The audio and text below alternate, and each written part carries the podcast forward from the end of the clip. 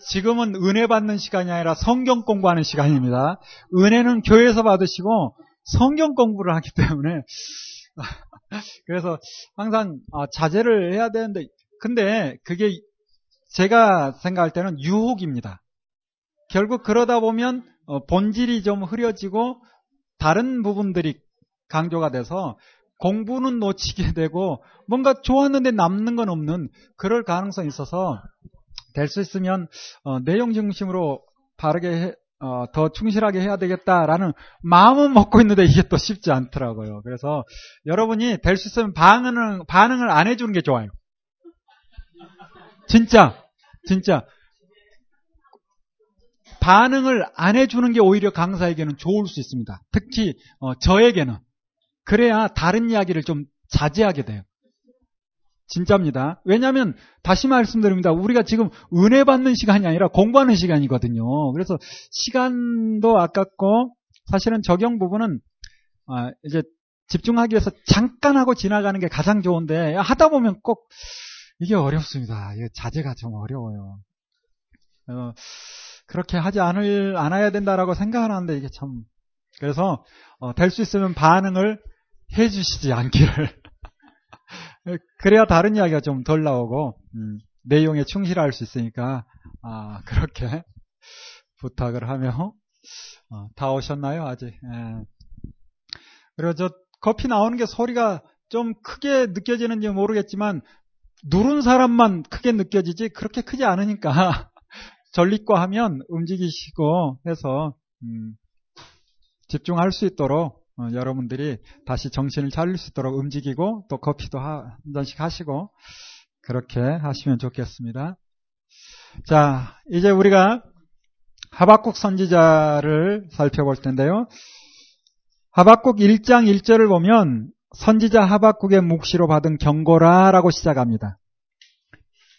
몇 권의 선지서를 봤을 때는 어느 왕 때 활동한다라고 밝히고 있었죠. 그런데 우리가 보고는 이 하박국서는 언제 활동하고 있다라고 밝히지 않아요. 그런데 왜 이때 보는가? 내용을 보면 바벨론이라는 나라가 예루살렘을 예워쌌다라고 기록하고 있기 때문에 바벨론이 공격이 왔을 때 하박국이 하나님께 그 의문을 하나님께 말씀드리고 또 하나님의 답을 듣고 기록에 남긴 책이 바로 어, 하박국이죠. 그래서 606년 그 즈음이나 혹은 2차였다면 597년 전 3차는 아니었을 가능성이 고 그렇게 어, 볼 수가 있습니다. 그래서 스바냐 다음에 하박국을 보는데 자 우리가 내용을 한번 살펴보면요. 하박국은 현재 일어난 이 일을 통해서 하나님의 뜻이 무엇인가라고 질문합니다. 그래서 1장 2절부터 하나님께 묻는 거예요. 왜 하나님 이 불법을 그냥 두고 보십니까?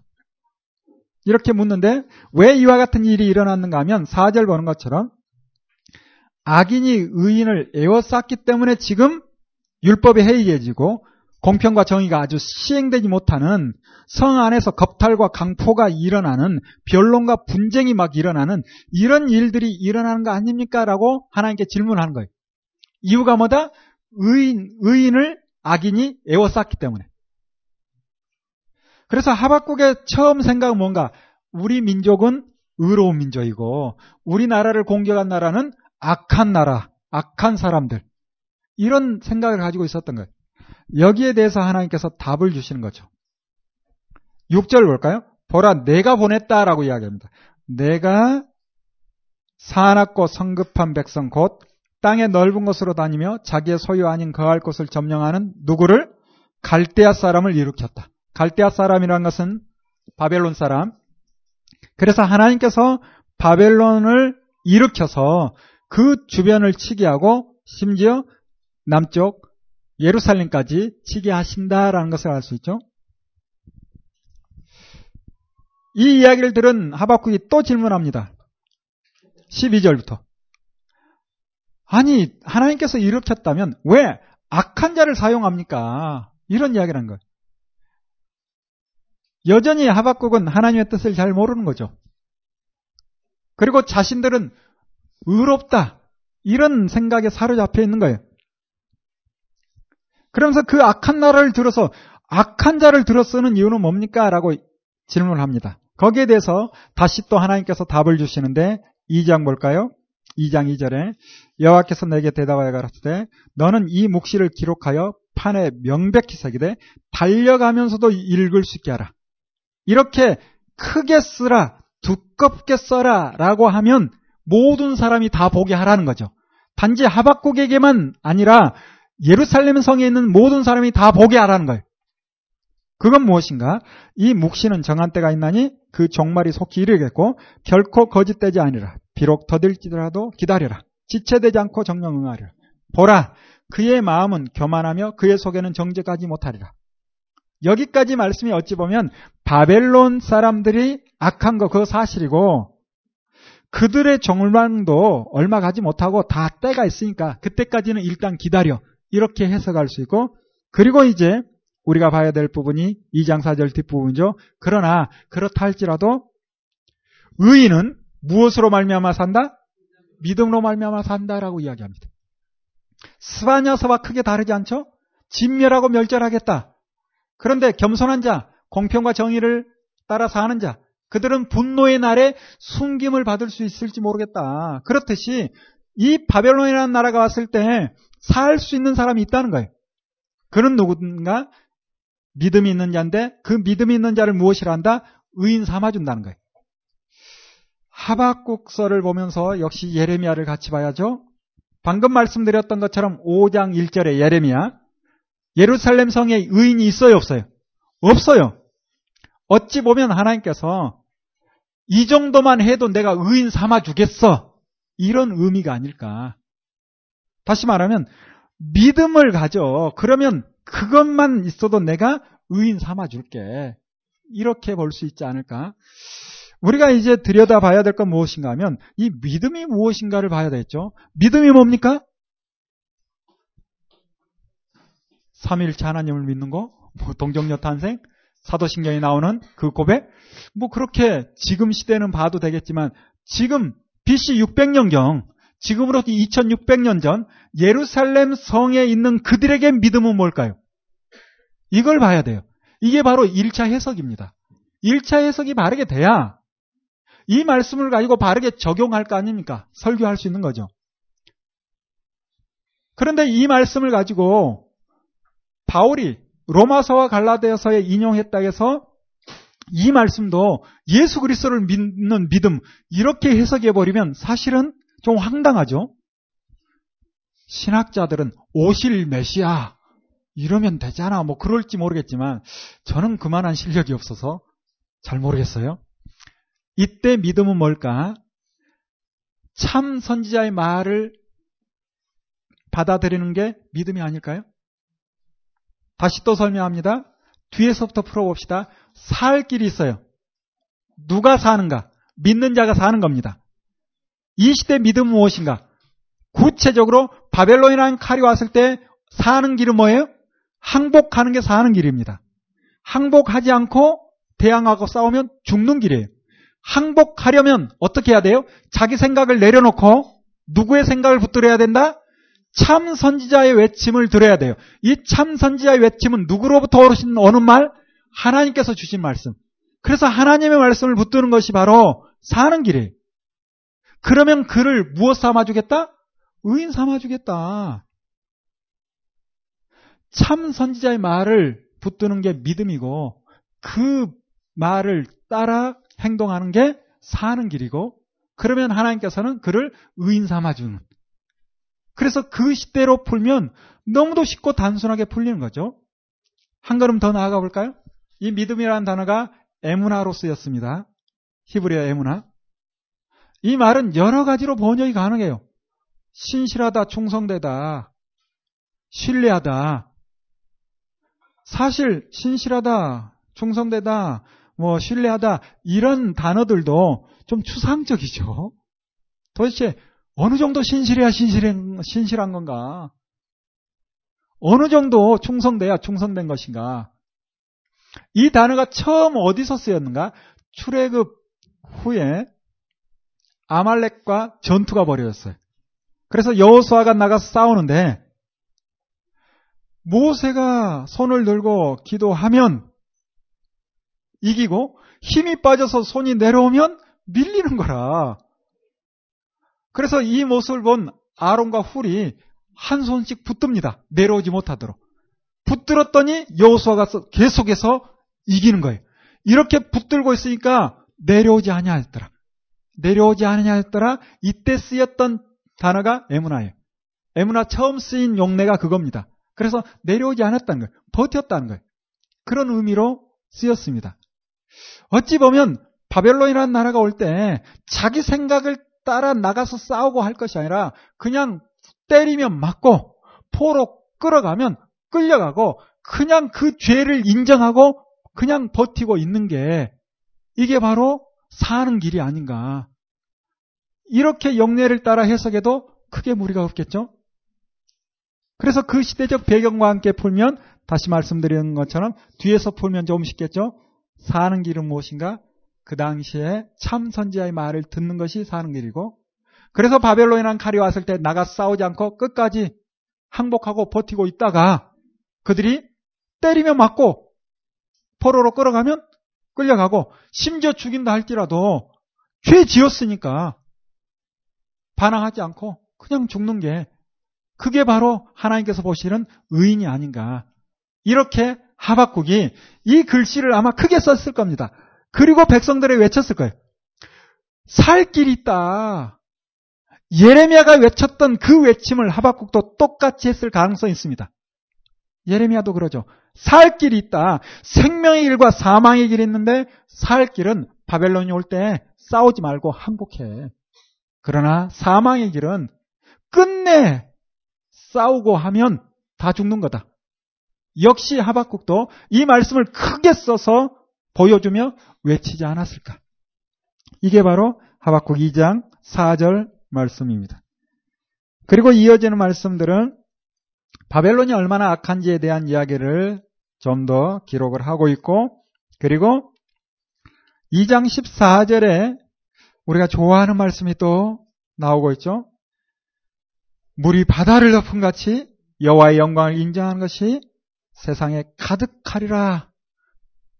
곡을 붙여서 또 멋지게 하나님을 찬양하듯 또 이와 같은 일이 일어나길 바라는 마음으로 찬양을 부르죠. 시간이 조금 더 지나면 물이 바다를 덮은 같이 하나님을 인정하는 것이 세상에 가득할 그런 날이 올까? 이건 고민입니다. 이건 숙제예요. 정말 그럴까? 이 말씀이 기록되어 있는데 역사적으로 언제 이루어졌는가? BC 539년 혹은 538년. 고레스가 전 바벨론 지역까지 다 점령하고 칙령을 내립니다. 에스라 1장 1절부터 확인하겠지만 그렇게 칙령을 내렸을 때 주변 나라에서 와 하나님이 어떠한 분인가 하늘의 신 하나님께서 천하 열국을 나에게 주었다라고 선포하니까 그때 하나님의 영광이 높이 드러나는 거예요. 그래서 이미 과거의 사건으로 보는 것이 맞습니다. 그리고 계속해서 우리가 봐야 될 부분이 3장인데 하박국이 하나님의 뜻을 알고 기도를 하는데 3장 2절에 여호와여 내가 죽게 대한 소문을 듣고 놀랬습니다. 여호와여 주는 주의 일을 이 수년 내에 부흥케 하옵소서. 이 말씀도 참 좋아하죠. 저도 얼마나 성경을 부분적으로 보길 좋아했냐면 2007년인가 8년도에 교회 표를 주는 주의 일을 이 수년 내에 부흥케 하옵소서 하고 표로 내걸었어요. 내 의지는 뭔가 교인 많아졌으면 솔직한 마음이죠. 그런 의미로 붙였어요. 그런데 앞도 안 읽고 뒤도, 뒤도 안 읽은 거죠. 왜? 조금만 더 읽어보면 진노 중에라도 긍휼을 잊지 마옵소서. 이것도 안 본 거라. 진노 중에라도 긍휼을 잊지 마옵소서. 이것도 안 보고 그냥 내가 좋아하는 말씀만 쏙 뽑아서 수년 내에 부흥케 해주세요. 좀 교회 성장. 이렇게 내 소원을 따라 그냥 붙였어요. 사실 부흥이라는 단어 이 히브리어에 하야입니다. 하야. 하야라는 말은 다시 살다, 소생하다, 이런 뜻이에요. 우리가 부흥에 대한 생각하면 성장으로만 생각하는데, 다시 사는, 회복되는 거예요, 회복. 번역도 수년 내에 다시 살게 하옵소서, 이렇게 했으면 조금 더 쉬웠을 텐데, 그냥 부흥하니까 좀 오해하는 그런 일이 있지 않는가? 하박국의 기도는 뭔가? 이제 바벨론에 칼이 오는 거 받아들입니다. 그리고 우리 민족이 죽어나가고 또 일부는 포로로 끌려가고 나라가 망할 것을 알고 있는 거예요. 이런 가운데 기도합니다. 하나님, 진노 중에라도 긍휼을 베풀어 주옵소서. 그래도 다 죽여서는 안 되지 않습니까? 그러면서 또 하나의 기도가 뭡니까? 그리고 될 수 있으면 빨리 다시 회복시켜 주세요. 다시 살 수 있도록, 다시 이 나라가 세워질 수 있도록 하나님 은혜를 주세요. 이 기도입니다. 그런데 제가 어리석어도 참 어리석었죠. 하박국이 계속 기도합니다. 16절 가서 볼까요? 내가 들었으므로 하나님의 말씀을 들었으므로 내 창자가 흔들렸고 그 목소리를 인하여 내 입술이 떨렸도다. 무리가 바벨론이란 나라 갈대아 사람들이 우리를 치러 올라오는 환란 날을 내가 기다림으로 내 뼈에 썩이는 것이 썩이는 것이 들어왔으며 내 몸은 내 처소에서 떨리는 듯. 부들부들 떤다는 거예요. 여러분 하박국이라 해서 두렵지 않겠습니까? 선지자도 두려운 거죠. 그래서 그 두려움 앞에 벌벌 떠는 거예요. 그렇게 벌벌 떨면서 신앙 고백을 합니다. 다 사라져도 주님만 붙들 수 있으면 좋겠습니다 하고. 비록 무화과 나무가 무성치 못하고 포도나무에 열매가 없으며 감람나무에 소출이 없고 밭에 식물이 우리의 양이 외양간의 소가 이와 같은 것들이 다 사라질지라도 나는 여호와를 인하여 즐거하며 나의 구원의 하나님으로 인하여 기뻐할 수 있게 해 주옵소서 이런 기도 아니겠어요? 벌벌 떨면서 울면서 또 무슨 말을 하려는지 아시겠죠? 앞뒤 상황을 보지 않으니까 어 이 말씀 좋다. 쏙 뽑아서 곡을 그리고 찬양을 하는데 분위기 파악이 안 되는 거예요. 지금 하박국은 울면서 기도를 했을 텐데 우리는 앞뒤 상황을 모르니까 신나게 그냥 불러 제껴. 이 음악을 듣고 있는 하박국의 마음은 어떨까요? 야, 그거 아닌데, 나 그런 의미로 남기지 않았는데, 그러지 않겠어요? 우리가 성경을 좀 배경과 함께 전체를 알아야 합니다. 이렇게 하박국서는 바벨론이라는 나라가 성을 에워싸고 있을 때 하나님의 뜻이 무엇인가 기도하고 하나님의 뜻을 알고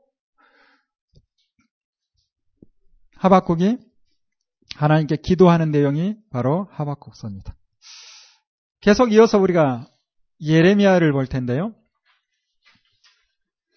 예레미야도 역시 동시대에 활동하는 선지자입니다. 1장 1절을 보면 예레미야가 언제 활동했고 또 언제까지 활동했는지를 기록을 하고 있는데 1절 볼까요? 베냐민 땅 아나도셋의 사장 중 힐기야의 아들 예레미야의 말이라. 아몬의 아들 유다왕 요시아가 다스린 지 13년에 여호와의 말씀이 예레미야에 임하였고 요시아 아들 유다왕 여호야 김 시대부터 요시아의 아들 유다왕 시드기야의 제 11년 말까지 임하였더라. 이에 5월에 예루살렘이 사로잡혔다라고 기록합니다. 그래서 요시아 왕 때 하나님의 말씀이 임하였고 언제까지? 나라가 망할 때까지. 망한 후에도 잠깐 활동하는 기록이 성경에 나오고 있습니다. 이렇게 길게 한 40년 이상 활동을 합니다.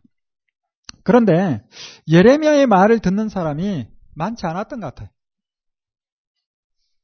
그 시대 스바냐 하박구 예레미야 하나님의 말씀을 외친지만 듣는 사람이 많지 않았어요. 사절을 보면 예레미야의 소명 부분이 나오는데요. 하나님께서 예레미야를 부르시죠. 내가 너를 복중에 짓기 전에 너를 알았고 너가 태어서 나오기 전에 너를 구별하였고 너를 열방의 선지자로 세웠다. 와, 이렇게 구체적으로 하나님께서 우리를 부른다면 아멘 하고 우리는 나올 수 있겠죠. 그렇지 않겠어요? 너 내가 태어나기 전부터 너는 열방의 선지자로 내가 불렀어. 그러면 기쁜 마음으로 할렐루야 할 것 같죠? 그런데 예레미야는 믿음이 별로 없었는지 뭐라고 고백하는가? 슬픕니다. 아니 왜 나를 부르세요 하나님 이런 분이 나는 아이라 말할 줄 모릅니다. 말하면서 아이다 말할 줄 모른다 해서 예레미야가 말도 이제 갓 말하는 그런 나이 아닐 겁니다. 표현이 그런 거예요. 내가 무슨 말할 줄 안다고 나를 선지자로 부릅니까? 이런 표현인 거죠. 그는 제사장의 아들이었기 때문에 제사장의 일을 감당합니다. 여러분, 그 당시 제사장은 좀 쉬웠을 수 있을 겁니다. 그러나 선지자는 거짓 선지자는 모를까 참 선지자는 쉽지 않았을 거예요. 그리고 그 당시 선지자 되는 방법이 성경을 통해서 보면 그렇지 않았을까 싶은데 굉장히 단순해요. 나에게 여호와의 말씀이 임하였다 하면 선지자죠. 만약에 나에게 여호와의 말씀이 임하였다 하고 선지자로 외치는데 들어보고 아무래도 이상해. 그러면 그 사람은 거짓 선지자로 받아들이지 않는 거예요? 나에게 여호와의 말씀이 임하였다라고 외치는데 들어보니까 참인 것 같아. 그러면 참 선지자입니다. 그래서 분별은 누가 하는 거예요? 들어본 백성들이 하는 거예요. 참 쉽지 않겠죠? 결국은 레이지파 제사장들을 통해서 하나님의 말씀, 특별히 레이기의 말씀을, 특별히 신의 사연의 말씀을 다 알고 있었다면, 교육받았다면, 선지자가 외치는 그 말을 듣고, 아, 하나님의 말씀이구나, 아니구나, 분별할 수 있었을 겁니다. 그런데 하나님의 말씀을 모르고 자기 욕심을 따라 사는 사람들은 누가 참 선지자인지 거짓 선지자인지 분간하기가 어려웠을 거예요. 그리고 선지자로 부름 받는다는 것도 쉬운 일이 아니죠. 그리고 참 선지자는 더욱더. 왜냐? 지금 요시아 시대에 직전에 아몬은 2년 만에 죽었고 그 직전에 누가 다스렸다? 문하세, 문하세. 문하세 때 바른 말 했던 사람들은 다 어떻게 됐다? 다 죽었어요. 아마 이 사실을 예레미야가 알지 않겠습니까? 그래서 예전에 이사야 선배 선지자 그분은 누가 우리를 위하여 갈 거 아닙니까? 저요, 제가 가겠습니다. 막 손들고 그랬잖아요. 이사야는. 이사야는 그 시대가 그나마 좀, 그리고 이사야 자체가 왕족이었을 가능성이 충분해요. 왕 앞에 자유롭게 나갈 수 있으니까. 그래서 이사야가 자신 있게 제가 할게요. 그랬던 것 같아. 그런데 지금 예레미야 시대 때 이 여시아 왕 때긴 하지만 이미 문하세 때 죄가 남유다의 예루살렘에 뒤덮었기 때문에 참 선지자로 활동한다는 것은 죽을 수 있는 상황이 아닌가. 그래서 두려운 거죠. 그래서. 그러자 하나님께서 뭐라 합니까? 두려워하지 마라 합니다. 왜? 두려운 시대니까. 8절 볼까요? 너는 그들을 인하여 두려워 말라. 내가 너와 함께하여 너를 구원하겠다라고 말씀하죠. 그리고 구절에 보는 것처럼 내가 내 말을 너의 입에 두었노라. 너 말할 줄 모른다. 상관없어. 왜? 내 말만 전하면 되니까. 이런 이야기를 하는 거죠. 19절에 가서 또 말씀하시는데 그들이 너를 치나 이기지 못하리니 이는 내가 너와 함께하여 너를 구원할 것이다. 이렇게 말씀해 주세요. 여러분 아멘입니까? 쉽게 아멘하기 어려울 텐데요. 엄청 얻어 터진대. 그런데 죽지는 않는데. 몇 년 동안?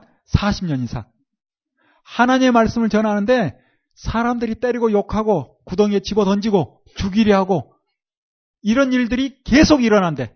그러네, 그러나 그 재앙을 보면서 죽지 않는데 복이에요? 아, 아니 하나님 열방의 선지자로 부르셨으면 맞지 않도록 해줘야죠. 우리는 그렇게 요구하죠. 그런데 시대가 그러하니 이게 안 되는 거예요. 이 시대 선지자로 일한다는 것은 목숨 내놓고 해야 되는 시대. 그래서 예레미야가 두려워하는 것이고 두려워하는 예레미야에게 두려워하지 좀 마. 그렇지만 나도 사람들이 스스로 하는 거 강제로 막지, 않, 막지 않기 때문에 사람들이 네 말 듣기 싫어서 결국 내 말을 안 듣는 건데 그 말을 안 듣고 너를 때린다면 너는 좀 맞을 거야. 그런데 죽지 않게는 내가 도와줄게. 야, 참 이런 사역을 합니다. 몇 년 동안? 40년 이상. 듣는 사람 많아요? 거의 없습니다. 바룩만 좀 따라오는 것 같은데 사실 예레미야뿐만 아니라 대부분의 선지자들이 그랬어요. 지금 이 시대는 얼마나 감사한 일인지. 그래도 듣고자 하는 분들이 조금은 있잖아요. 아, 그때 선지자 부름받았다면 저는 못했을 것 같아요. 저는 못했을 것 같아요. 그리고 이제 예레미야를 통해서 하나님께서 그 시대 죄가 무엇인지 책망을 하는데 2장을 좀 볼까요? 2장 8절 제사장들은 여호와께서 어디 계시냐 하지 않냐며 여호와를 찾지 않는다는 거예요. 하나님을 알려고 하지 않아요. 제사장들이 하나님의 말씀을 달달 외워서 레게 말씀을 백성들에게 가르쳐야 되는데 하나님을 찾지 않는 거예요. 법 잡은 자들은 역시 하나님을 알지 못하고 신의 산 언약의 그 정신을 가지고 법을 집행하고 해야 하는데 그렇지 않아요. 관리들도 나를 한가하며 선지자들은 누구의 이름으로 예언하고 바알의 이름으로 예언하고 무익한 것을 거예요. 결국 목적이 돈이 돼버린 거죠. 바알의 이름으로 예언한다는 것은 사람들의 입맛만 채워주고 자기의 이득을 취하고 이런 시대라는 거예요. 어느 시대? 요시아 왕 때. 그래서 요시아는 개혁을 하려고 몸부림치는데 백성들이 따르지 않는 거라. 지도자들도 제사장도 마찬가지고 관리들도 마찬가지고 선지자까지. 그래서 하나님께서 쓸만한 사람 없나 봤더니 선지자 어, 제사장의 아들인 예레미야가 있어서 예레미야를 쓰는 거예요.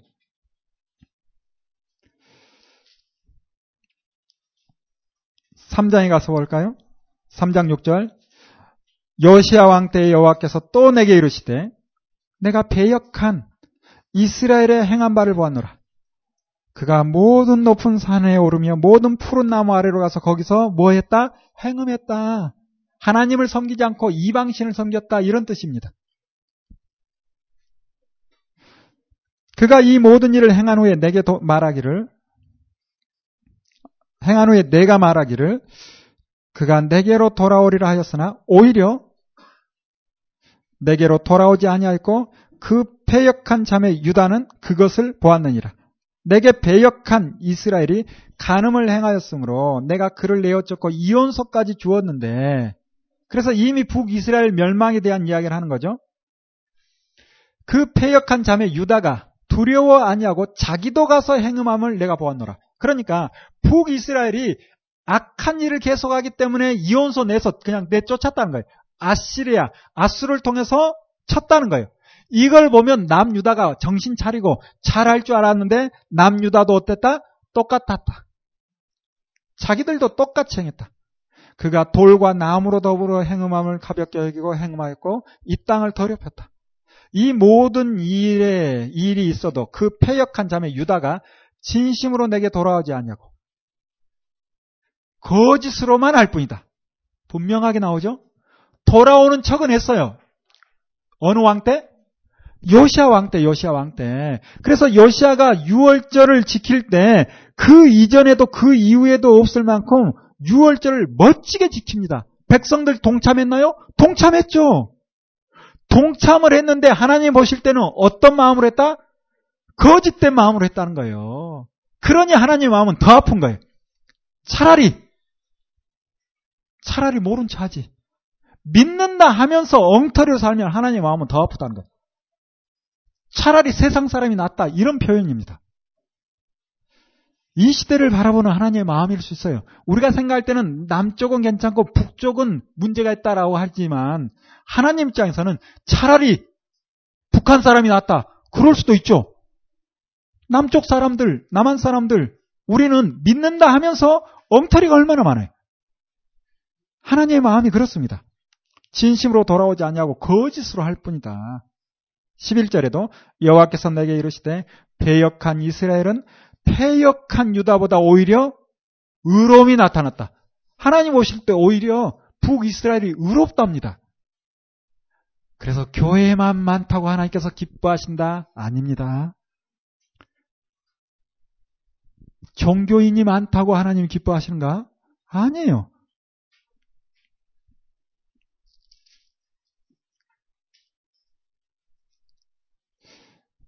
4장 1절부터 권면의 말씀이 있는데 역시 나라가 망하기 직전인데도 하나님께서는 돌아오라라고 외칩니다. 여호와께서 가라사대 이스라엘아 너가 돌아오려거든 내게로 돌아오라. 너가 만일 나의 목전에서 가정한 것을 버리고 마음이 요동치 아니하며 진실과 공평과 정의로 여호와의 삶을 가르쳐 맹세하면 열방이 나로 인하여 스스로 복을 빌며 나로 인하여 자랑하리라. 이렇게 돌아오라라고 외쳐요. 그런데 돌아오지 않는 거죠. 그래서 5장 1절을 보면 너희는 예루살렘 거리로 빨리 왕나며 그 넓은 거리로 찾아가서 보고할라. 너희가 만일 공의를 행하며 진리를 구하는 자를 한 사람이라도 찾으면 내가 이 성을 어떻게 하겠다? 용서하겠다. 그렇다면 예루살렘 성에 하나님 오실 때 의인이 없다라는 거죠. 5장 30절 볼까요? 이 땅에 기괴하고 놀라운 일이 있도다. 선지자들은 거짓을 예언하며 제사장들은 자기 권력으로 다스리며 내 백성은 그것을 좋게 여기니 그 결국에는 너희가 어찌하려느냐?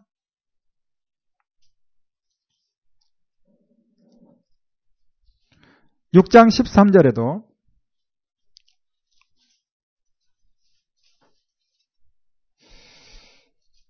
11절에 경고의 말씀이 나오죠. 11절 먼저 볼까요? 그러므로 여호와의 분노가 내게 가득하여 참기 어렵도다.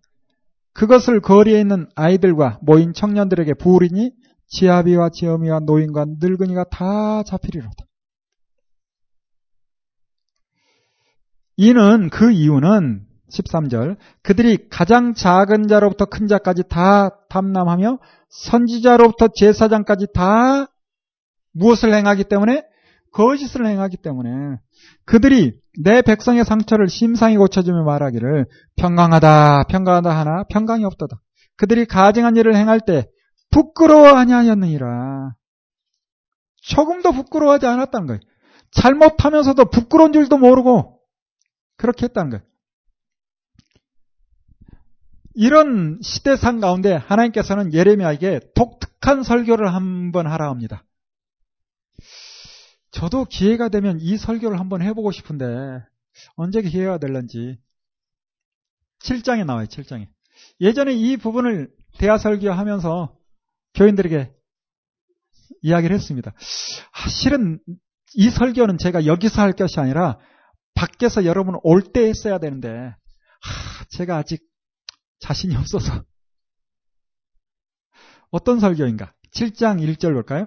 여호와께서 예레미야에게 말씀하여 이만하라 너는 여호와의 집문에 서서 이 말을 선포하여 이르라. 여호와의 집문 앞에 서서 여호와의 집에 성전에 나오는 사람들을 향해서 외치는 거예요. 그러니까 하나님을 사랑하는 마음 없이 자기 욕심만 가지고 나오는 사람들, 거짓으로 나오는 사람들을 향해서 외치라는 거예요. 3절 볼까요? 망군의 여호와 이스라엘 하나님이 이같이 말씀하실 때 너의 길과 행위를 바르게 하라. 그리하면 내가 너희로 이곳에 거하게 하리라. 이 말은 뭐예요? 똑바로 살고 나와. 그렇지 않으면 들어오지 마. 이거 아니에요? 한 주간 어떻게 살았어? 너희는 이 전이 여호와의 전이라 여호와의 전이라 여호와의 전이라 하는 거짓말을 믿지 마라.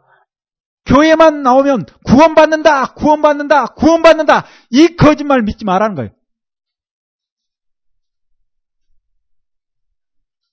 너희가 만일 길과 행위를 참으로 바르게 하여 이웃들 사이에 공의를 행하며 이방인과 고아와 과부를 압제하지 말며 무지한 자의 피를 이곳에서 흘리지 아니하며 다른 신들을 쫓아 스스로 해하지 아니하면 이런 삶을 살면 내가 너희를 이곳에 거하게 하겠다. 그렇지만 이와 같은 삶을 살지 않을 때는 오지 말라는 거예요. 그냥 믿는다고 무조건 오지 말라는 거예요.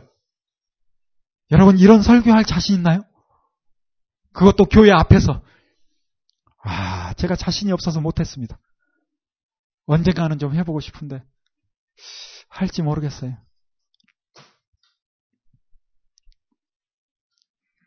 끝나지 않습니다. 계속 이어집니다. 8절 너희가 무익한 거짓말을 의뢰하는도다. 너희가 도적질하며 살인하며 간음하며 거짓 맹세하며 바르게 분양하며 너희 알지 못하는 다른 신을 좇으면서 내 이름으로 일컬음 받는 이 집에 와서는 나 구원 받았네 너 구원 받았네 우리 구원 받았네 찬양한다는 거예요. 이렇게 하는 이유는 이는 이 모든 가증한 일을 행하리 하는도다. 결국 교회 나와서 믿음의 확신을 가지고 세상 나가서 죄 짓고 사는 거예요. 나 구원받았다라는 확신 가지고 세상 나가서는 또 죄 짓고 살고 또 교회 온다는 거예요. 예나 지금이나 별반 다른 게 없습니다. 그래서 기록에 남겨서 우리에게 보게 하는 거죠. 그러나 우리는 이와 같은 말씀 설교 들어본 적도 없죠. 이게 안타까운 거예요. 이게 안타까운 거예요. 그냥 입에 바른 소리로 듣기 좋은 소리만 달콤한 이야기만 해서 사람만 끌어모으면 하나님이 기뻐하실 것처럼 아닙니다. 오히려 하나님께서 더 안타까워 하시는 거예요. 우리가 완벽한 삶을 살지 못한다 할지라도 무엇이 옳은지 정도는 알아야 되는 거 아닙니까? 그러면 좀 겸손해지기라도 하겠지. 부끄러운 줄이라도 알겠지. 그것도 없어. 이게 안타까운 것 같아. 사실 우리가 이 땅을 살다 보면 타락한 인간이 어찌 완벽하게 살겠어요. 그래서 실은 저는 우리 교회 차 운행하는 집사님이나 저도 마찬가지로 교회 마크 못 달게 합니다. 그거 못 달게 해요. 그냥 자석으로 잠깐 띄었다 붙였다 해요. 교통 문화도 그렇고 우리도 습관이 안 돼 있어가지고 위반할 때가 얼마나 많아요. 그러면 믿지 않는 사람이 뭘 하겠어요? 에이. 그래서 저는 성경책 또잘 보이는 앞에 잘 두지 않으려고 합니다. 어쩔 수 없이 부정주차 좀 해야 될 때도 있고 하잖아요. 그러면 나를 욕하는 것이 아니라 누가 하나님의 영광이 가리는 그런 일들이 벌어지니까 우리가 완전할 수는 없지만 조심하게라도 되는데 그런 마음도 없다면 하나님이 얼마나 마음 아프겠어요. 하나님께서.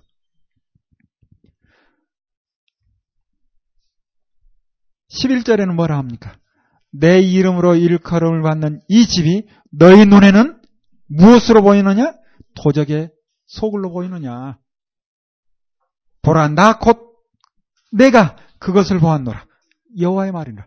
하나님께서 성전을 바라볼 때 어떤 것 같이 보였다? 도둑놈 소굴처럼 보였다는 거예요. 하나님이 교회를 바라보며 기뻐하셔야죠. 그런데 모여있는 사람들이 하나님의 말씀에 따라 살려는 의지도 없고 그렇게 살지 않는다면 도둑놈 소굴로 보인다는 거예요. 실은 사람들도 믿지 않는 사람들도 교회를 그렇게 보는 사람들이 더러 있습니다. 이게 얼마나 마음 아픈지. 여러분 요즘 기독교를 뭐라고 부릅니까? 그렇죠? 우리 다 아는 이야기죠. 성경이 문제가 있는가요? 하나님이 문제가 있는가요? 예수님께서 뭘 잘못했나요? 아니죠. 결국 다 누구 때문에? 우리 때문에. 우리가 하나님의 말씀을 따라 바로 살지 못하기 때문에 그런 거예요. 살지 못하면서 입에서는 끄떡하면 주여 하나님 감사 말만 이렇게 비춰지니 믿지 않는 사람들이 저놈들 도둑놈 속을 다니다가 담대함을 가지고 또 죄 짓는데 열심을 내는구만. 이렇게 오해하는 거예요. 이게 얼마나 마음 아픈 일인지. 그래서 저는 우리 교인들에게도 종교적인 언어 너무 쓰지 말아 합니다. 교회에서는 마음껏 쓰지만 밖에 나가서 그냥 습관처럼 하나님 하나님 은혜 조심하라고 그래. 삶이 뒷받침되지 않으면 그런 얘기 하지 마라 합니다. 왜? 사람들은 우리의 입을 보는 것이 아니라 우리의 행동을 보거든요. 우리가 행동이 그만큼 돼 있을 때는 말 안 해도 알아봐요. 말 안 해도 우리 안에 그리스도의 향기가 있어서 품어 나가는 거라. 그래서 사람들이 스스로 반응합니다. 그런데 말로 전도하려고요? 안 됩니다. 안 되는 거예요. 오히려 더 반발만 생기는 거예요. 이미 구약에 이와 같은 말씀들이 다 기록되어져 있습니다. 여기서 끝나지 않습니다. 12절도 볼까요? 너희는 내가 처음으로 내 이름을 둔 쳐서 어디로 가라? 실로에 가서 내 백성 이스라엘의 악을 인하여 내가 어떻게 했는지 좀 보고 와라 이 말이에요. 역사의 교훈. 한국 교회를 향해서 그렇게 이야기할 수 있겠죠? 서구 교회를 봐라. 지금 서구 교회가 영국의 교회들이 유럽의 교회들이 어떤 상황인지 봐라. 술집에 팔리고 무도장에 팔리고 왜 그런 일이 있는가 봐라는 거예요. 우리가 성경을 공부하는 데 있어서 교리 공부는 최대한 빨리 끝내는 게 저는 좋다라고 생각합니다. 종교 개혁한 지 벌써 500년이 지났는데도 여전히 로마서 갈라디아서만 가지고 교리 공부만 하고 있으니 이거 답답한 거 아닙니까? 교리 공부는 빨리 끝내고 빨리 현장으로 가야 돼요. 유대인들은 신학이 없다니까요. 어려서 바로 하나님의 말씀 따라 사는 거예요. 사는 게 중요하지. 교리 공부가. 그런데 벌써 몇백 년이 지났는데도 여전히 가장 많이 하는 로마서 갈라디아서. 로마서 갈라디아서가 문제가 있다는 거 아닙니다. 빨리 끝내고 현실, 현장에서 하나님의 말씀대로 바로 살 수 있도록 가르치고 그렇게 살도록 독려하고 그렇게 해야 되는데 그렇게 하지 못함으로 말미암아 결국 서구 교회가 무너진 거 아니에요?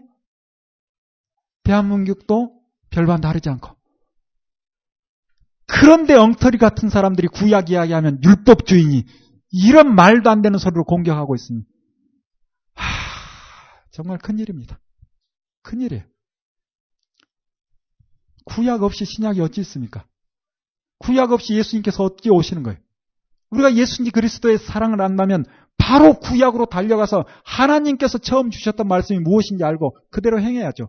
실은 신약의 말씀을 지키기가 더 어렵습니다. 수준이 훨씬 높아요. 그런데 그 수준 있는 말도 잘 안 보죠. 그저 예수 그리스도 여기서만 머물러 버려. 믿음 여기서만 머물러 버려. 바울 서신이나 공동 서신 다 봐도 교리만 다루는 것이 아니라 교리는 짧습니다. 그리고 어떻게 살아야 될 것인가 굉장히 수준 있는 이야기를 하는 거예요. 또 하나 바울 서신은 그 시대 유대인들이 이미 생활은 어느 정도 수준에 올라와 있는 거예요. 그 정도 수준에 올라온 그들에게 그걸 가지고 구원의 조건이냐 붙으니까 아니다. 그건 구원의 조건이 아니라 예수 그리스도를 믿음으로 구원받는 것이고 그 후의 삶은 아주 당연한 것이다.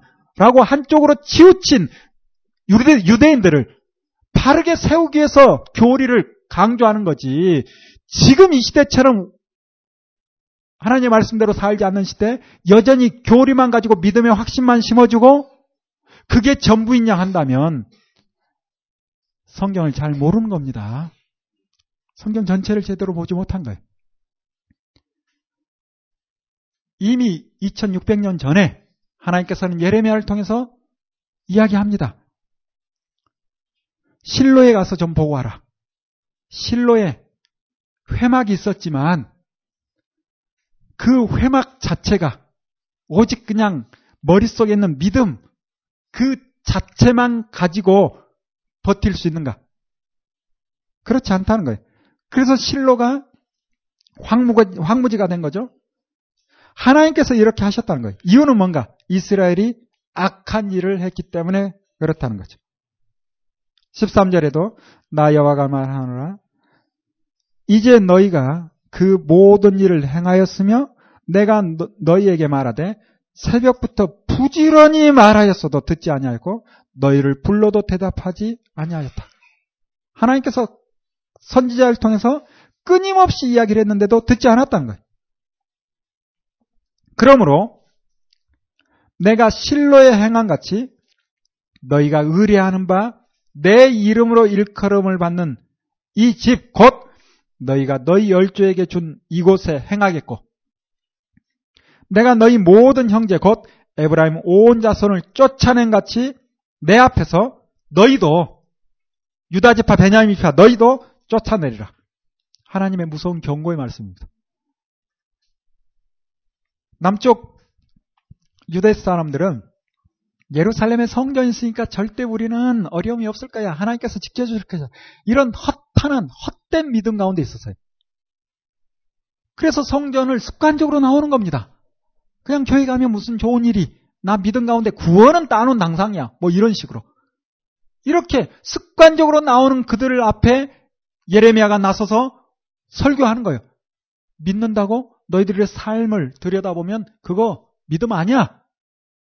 구원받았다고 착각하지 마. 지금 교회는 성전은 도둑놈 소굴이 돼 있어. 너희들이 구원받았다고 생각한다면 실로 가서 봐. 어떤 일이 일어났는지. 예전에 너희 손조도 그와 같은 생각만 가지고 있었는데 결국 실로가 망했어. 결국 너희들도 망할 거야. 이런 무서운 경고의 말씀을 하고 있는 거야. 이 시대로 바르게 적용을 해야 되겠죠.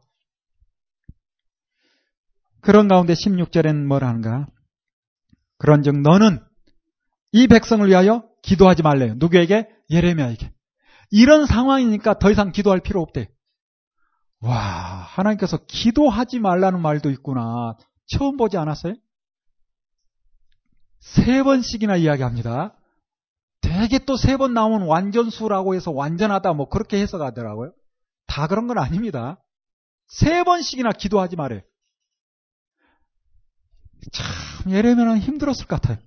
아니 백성이 이런 상황이면 기도해서라도 나라가 다시 세워지고 그들이 돌아오기를 바라는 마음으로 뭐 답답한 마음이라도 좀 풀 수 있을 텐데 기도하지 말래요. 그들을 위해서 부르짖지도 말래요. 이유는 뭔가? 결국 그들 마음이 돌아올 마음이 전혀 없어. 그러니 그들을 위해서 기도하지 말한 거야. 여러분 우리가 누군가를 위해서 기도해야 되겠죠. 그러나 그 사람이 추구하는 것이 악한 일이라면 그게 또 기도 제목으로 가져왔다면 기도해줘야 되는 거예요? 말아야 되는 거예요? 바꿔서 기도해야죠. 그렇지 않겠어요? 7장 22절 볼까요? 대저 내가 너희 열조를 이집트 땅에서 인도한 낸 날에 번제나 희생에 대하여 말하지 아니하고 명하지 아니하고 오직 내가 이것을 그들에게 명하여 이르기를 너희는 내 목소리를 들으라. 그리하면 나는 너희 하나님이 되겠고 너희는 내 백성이 되리라. 너희는 나의 명한 모든 길로 행하라. 그리하면 복을 받으리라 하였으나 그들이 청정치 아니하며 귀를 기울이지도 아니하고 자기 악한 마음에 꾀와 강팍한 대로 행하여 그 등을 내게로 향하고 그 얼굴을 향치 아니하였으며 너희 열조가 애굽 땅에서 나온 날부터 오늘까지 내가 내 종 선지자들을 너에게 보내었을 때 부지런히 보내었으나 끊임없이 보냈죠. 무엇이 옳은 것인지 끊임없이 보내었으나 너희가 나를 청종치 않냐며 귀를 기울이지 않냐고 목을 헛게 하여 너희 열조보다 악을 더 행하였느니라. 이러니 회복이 안 되는 거죠. 하나님께서는 제사 자체를 원하지 않는다는 겁니다. 번제물 이게 아니라는 거예요. 그러면서 말씀하는 게 뭡니까? 내 말을 좀 들어달라라는 거예요. 그렇다면 여러분 오해하지 마세요. 우리가 신의 선 언약을 끊임없이 이야기하는데 다시 이야기합니다. 하나님의 말을 듣는다 해서 아 그러면 하나님의 말씀 듣고 사는 것이 더 열심히 종교 생활을 해야 되는 거구나. 아닙니다. 대부분 하나님의 말씀 따라 살면 우리가 복 받는 거예요.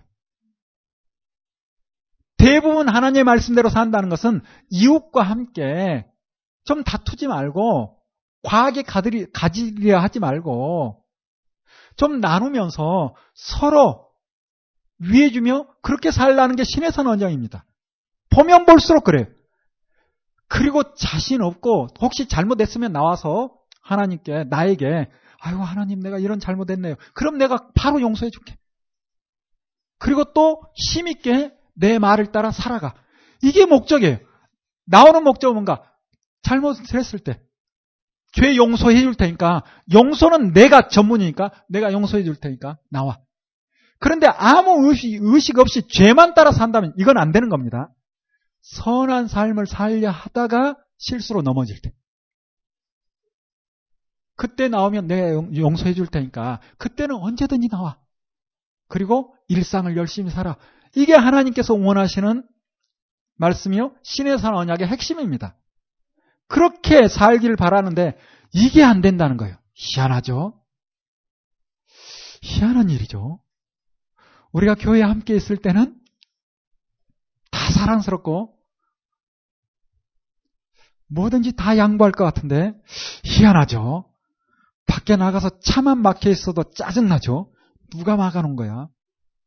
희한하죠. 그래서 잘 안 되지만 습관이 될 때까지 연습해야 합니다. 믿는다 해서 바로 되는 게 아니에요. 습관이 될 때까지 연습해야 돼요. 남에게 아유 이중인격자 그런 소리 많이 들을수록 좋습니다. 무슨 얘기하나 그렇게 생각할지 모르지만 우리의 본성이 그렇거든. 잘 안 되거든요. 그래서 어쩔 수 없이 미운데 웃어줘.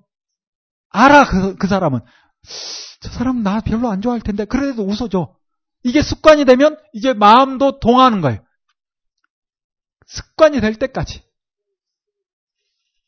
겸손한 척, 착한 척. 그래서 어느 순간 그게 몸에 배워버리는. 거기까지 가야 되는 거예요. 포기하지 말고. 그렇게 가야 그나마 좀 우리가 선한 삶을 살지 않을까. 그런데 듣지 않아 버리고 귀를 막아 버리고 내 욕심을 따라 살면 방법이 없습니다. 예레미야의 외침을 조금 더 볼까요? 8장에 가서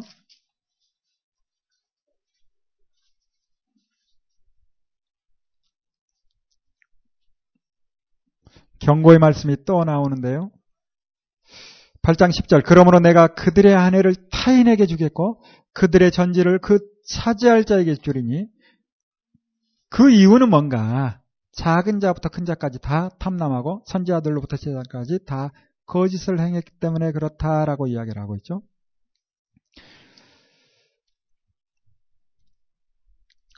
11장에 가서 보면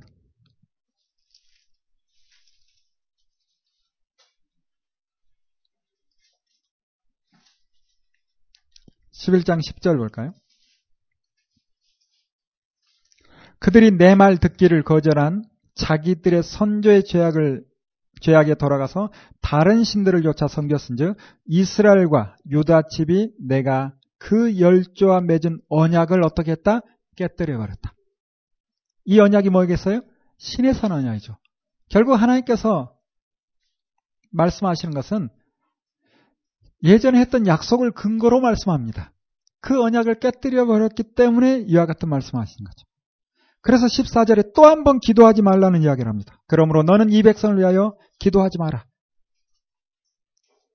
14장에 가서 또 그와 같은 말씀을 했어요. 14장 11절 볼까요? 14장 11절. 여호와께서 또 내게 이르시되 너는 이 백성을 위하여 복을 구하지 마라. 참 예레미야가 힘들었을 거예요. 40년 사역을 하는데 결혼도 못하게 하죠. 결혼하지 마라 이 말을 보면 결혼할 사람이 있었던 것 같아요. 뿐만 아니라 결혼하지 아니하면 공식적인 업무를 보지 못한다. 유대인들은 그렇다고 그래요. 그런데 결혼하지 마라. 이러니 뿐만 아니라 하나님께서는 또 뭐라 합니까? 기도하지 말아요. 야. 그래서 14장 7절부터 보면 하나님을 향한 이 예레미야의 답답한 마음이 나오는데 예레미야도 좀 답답했던 게 이거 같아요. 아니 하나님께서 그 전지전능한 힘으로 이 백성을 온전케 할 수 있을 텐데 왜 나를 통해서 이렇게 할까? 또 왜 이렇게 힘들게 할까? 왜 하나님은 일하지 않는가? 그런 느낌이 좀 드나 봐요. 그래서 하나님을 향해 기도하면서 투정을 부리듯이 이야기를 하는데 7절 볼까요? 여호와여 우리의 죄악이 우리에게 대하여 증거할지라도 우리가 죄가 있던 거 인정합니다. 그래도 주는 주의 이름을 위하여 일하소서 주님이 직접 일하면 되잖아요. 우리가 타락하고 우리가 범죄한 거 압니다. 그런데 하나님은 소망이시오? 구원자 아닙니까? 그런데 왜 하나님이 일을 하지 않습니까? 꼭 하룻밤 유숙하는 행인같이 꼭 폐잔병처럼 이러지도 못하고 저러지도 못하고 그런 상황에 놓여 있습니까? 하고 기도한 거예요. 예레미야가 답답했나 보죠? 이 이야기를 들은 하나님의 마음은 어떨까요? 역시 답답하실 것 같아요. 하나님께서는 능력이 있지만 하지 않기로 결정한 것이 있다. 말씀드렸죠? 사람의 마음을 강제로 바꾸지 않는 거예요.